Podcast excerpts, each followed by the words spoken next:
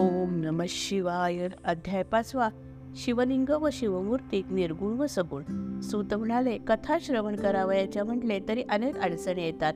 कीर्तन सर्वांना करता येत नाही.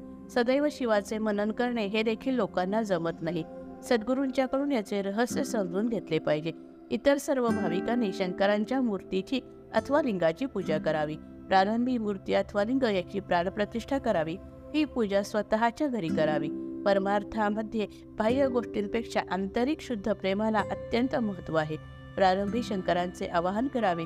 आसन पाद्य अर्घ्य स्नान वस्त्र उपवस्त्र गंध अक्षता सुगंधी द्रव्ये फुले धूप दीप नैवेद्य छत्र ध्वजा चामर आदी उपचार अर्पण करून मनोभावे त्यांची पूजा करावी.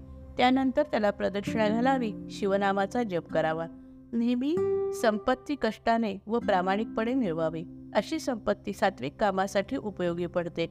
अनेक शिवालयांना मदत करावी समाजात दैवी संपदा कशी वाढेल याचा विचार करावा. तसेच मनोभावे शिवपूजन करावे. निस्वार्थ भावाने केलेली पूजा शिवजींपर्यंत पोहोचू शकते. अंतःकरण शुद्ध असणे हा परमार्थाचा लाभ आहे. माणूस वरून एक बोलतो आणि आतून दुसरा विचार करतो. म्हणून शिवजीची उपासना सफळ होत नाही. हे विचार ऐकून ऋषींनी विचारले. सर्व देवतांची मूर्ती स्वरूपात पूजा केली जाते. परंतु शिवजीची पूजा ही मूर्ती अथवा शिवलिंग या स्वरूपात केली जाते.